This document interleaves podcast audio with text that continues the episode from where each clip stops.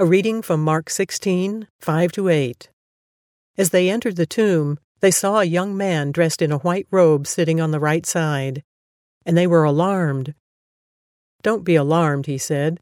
You are looking for Jesus the Nazarene who was crucified. He has risen. He is not here. See the place where they laid him. But go tell his disciples and Peter, he is going ahead of you into Galilee. There you will see him just as he told you. Trembling and bewildered, the women went out and fled from the tomb. They said nothing to anyone because they were afraid. Uh, it, this is so mysterious. Uh, who, uh, for example, who is this man dressed in white? That's a, this is a common designation for an angel.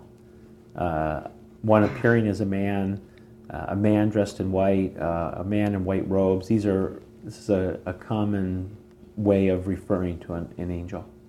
And, and I guess one indicator of that is when angels appear, uh, there's oftentimes the fear factor, and the angel oftentimes says, Do not be afraid. Here, the angel is translated says, Don't be alarmed. Um, but of course, they were alarmed.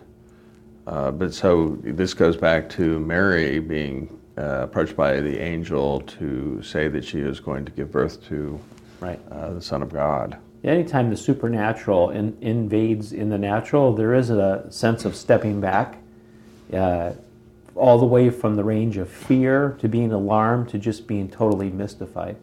Even in our everyday, when we see those God moments, you just kind of stop and you can't believe that it's actually happening. But this is one of those moments where the manifestation of God is so strong that an angelic being is there and declares to them. And what great words!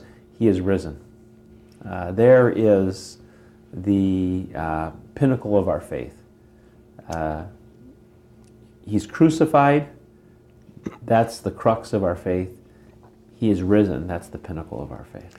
I love the fact that we're recording this uh, in December, uh, but really it's the Easter message. Right. Um, in the birth story and the Easter story come together. But I think it's They're important. both birth stories. Yeah, I, I think it's important that even as I've already begun my reflection on what to preach for Christmas this year, uh, I think it's so easy for us to get sentimental with the baby uh, in the manger and not uh, remember that Jesus was born with one pers- purpose to die and after death to be raised so that our faith would have something substantial to hang on.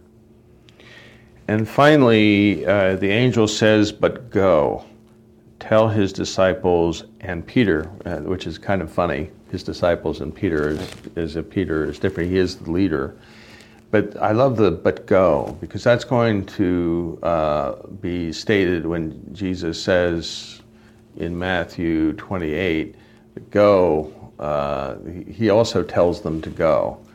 And I think that word go has been ringing down the centuries to our very own time, uh, where we um, receive the Holy Spirit, and the first, the first message that we receive is now go. It's like Abraham, go. Right. God you, is telling us that. You've been given a deposit, go and make something of it. Uh, bring a return on this gospel that has changed your life.